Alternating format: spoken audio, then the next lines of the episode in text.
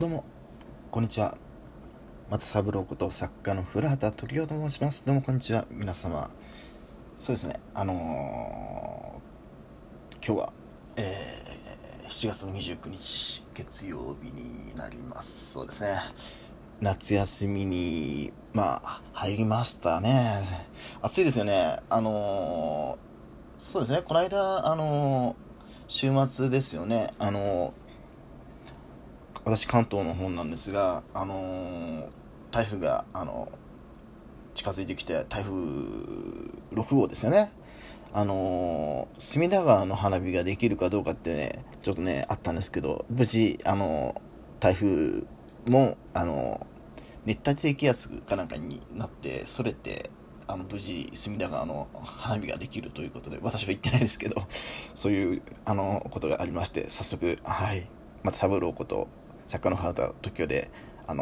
松三郎ラジオの時間をやっていきたいといつものように思っております。はい。で、そうですね、この放送はリスナーの皆さん、ツイッターの方でお知らせしている分、皆さんでそちら聞いてくださってる方と、またスマホの音楽アプリ7の方にもお知らせさせていただいているのを、そちらで聞いてくださっている皆様、また直接このレディオトークというアプリ、ラジオ配信アプリを収録してますので、こちらに直接聞きに来てくださっている方々がいらっしゃる、リスナーさんがいらっしゃると思いますということで、はい、やっていきたいと思います。で、今日はそうですね、今回第8回目になるんですけど、前回ねまた引き続き音楽は音楽ですけど、今度詩の方にね、歌詞ですよね、歌詞の方に話していこうという前回告知しましたので、そちらの方に、歌詞にも少しずつ入っていこうかなとは思うんですけど、そうですね、まず常日頃というか、私古畑時生作家、執筆も小説書いたり、物語書いたり、詩を書いたりとか、またあと絵を描いたりとか、歌を、スマホの音楽アプリ7っていうところで歌わせていただいたり、また YouTube に歌を上げたりともしてるんですけど、そうですね、一番歌詞、詩、詩は厳面にてらって書く感じでね書きますし、歌詞の、漢字で書くと、歌に詩っていうのは厳面に司編なんですよね。ちょっとだから意味合いが少し若干詩は詩でも若干やっぱり漢字が違うとニュアンスが厳密に言えば変わってくる部分があるのと、そうですね、私はもともとちょっと歌詞にちょっとその辺に入る前にちょっと前段階としてお話しさせていただくと、もともと私前回等にお話しさせていただいたと思いますが、心理カウンセラーっていうベースがまず一つあって、言葉をこれは心理カウンセラーってお仕事っていうものはお話を聞くだけだと思ってらっしゃる方が多分ほとんどではないかなとは思うんですが、もちろんそれは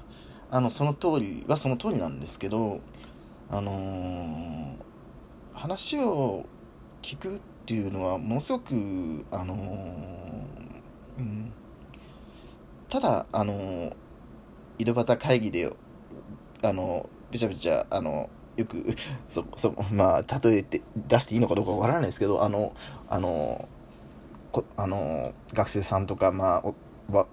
おじいちゃんおばあちゃんとかが外で井戸端会議室じゃないけどおしゃべりするのとはわけがやっぱり違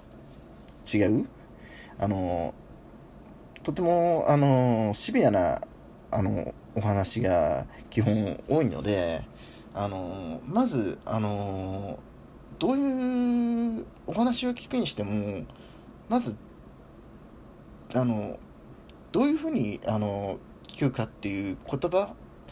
相手の言葉のすごくニュアンスの口調とか表情とか仕草も含めて全部ですよね。そういうのをきちっとというか、すごくこれは丁寧に見ますし、もちろんこうしてラジオをしてリスナー皆さん聞いてくださっていると思いますけど、私自身このラジオ放送でこうしてリスナーさん3人をお話している中で自分の話す癖、私がすごくこのラジオの放送をさせていただいて、自分自身の癖っていうのはちょっとっていう言葉をすごく使っているので、これは自分自身分かってる、しょっちゅうちょっとという口癖で言ってるっていう自覚してる、そこがまず自覚できてるかどうか、要するに自分の日常会話でどういうことが自分の癖であるかというのをまず自分自身で知るところから自分自身でや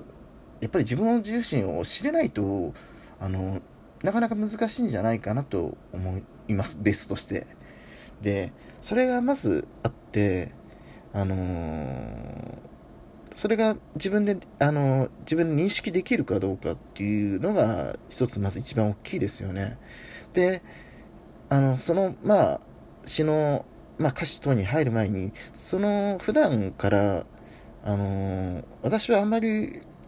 正直おしゃべりが上手ではないですっていうのは本当になんでしょう雑談とかそういうコミュニケーション的な、本当そういうのはあまり苦手ですよね。本当にちょっとしたたわいもない言葉、逆にしっかりとした自分の意見を論ずるみたいな方が私執筆をやるので、どうしてもそういう文章として論理的に物事を考えるっていう、これは理系っていうお話もしましたけど、理系的な要素がやっぱり理系的な要素と言っていいのかどうかわからないですけど、話を組み立てる上ではものすごくこれは論理的というか、物事をやっぱり理路整然とお話を聞かせていただく時にもものすごくこれは何を言わんとしてるのかっていうのをきちっと明確に聞くっていうことは常に、これはカウンセラーをやり始めた時から特に気をつけるようになったし、昔から私はちょっと理系っぽいところが、もちろん理系の人間なんで論理的というか理論的、言葉の何をじゃあ言わんとするかという話のじゃあ言った言葉のすごく皆さん語彙力とかでそういう単語フレーズを使われてますけど、どういう表現にするかっていうのはすごくジェスチャー、漫画で言えばギャーとか擬音語で全部漫画で絵でやって、あと全部ギャーとか擬音語でトレアとかそういうのでできちゃうんですけど、執筆に関して言えば全部文章でそれを表現しなければダメという形になるんで、どういう言葉っていうのを選ぶかっていうのは常に話す時からすごく気をつけるように私はしてますし、昔からあまりすごく感情的なにはあんまり、一番感情的になるのは親子関係でのやっぱり感情的にはなりますけど、対兄弟とかもなりやすいですけど、そこだと私はあんまりドライな方なのか、あんまり自分を出さない方で生きてきた人間、結構目立たない生徒、こう言っちゃうんですけど、目立たない生徒でちょっとねチームまる子ちゃんで言えばね高沢さんじゃないわ野沢さんか、野沢さんみたいな存在では、まではいかないですけど、あんまりそうですね、ああいうようなタイプかなとは思います。まあ、あとね、まあそうですね。なので、心理学を勉強したときに、ベースとして、言語学を、これは、ちゃんと言語学というものを勉強したわけではないですけど、ベースとして言語学ってをも必然的に勉強せざるを得ないというか、実感的に体験的には勉強しましたし、あとね、文章で小説、まあ、物語等を書くのに400、ね、原稿用紙でびっちり400字埋めて、1000枚以上実際書いてるんで、やっぱりそのぐらい文字起こしを言葉として表現をする、いろんな言葉を使ってするとなると、やっぱり言語学的なことは勉強しましたという前段階でだいぶここにできちゃったんで、この続きとしてね、まあ歌詞っていうことに次回から触れていきたいんですけど、言葉というのはやっぱり厳密に自分でどういう言葉を使っているかっていうのをまず自分で自覚する必要があるっていうのは一つ大きく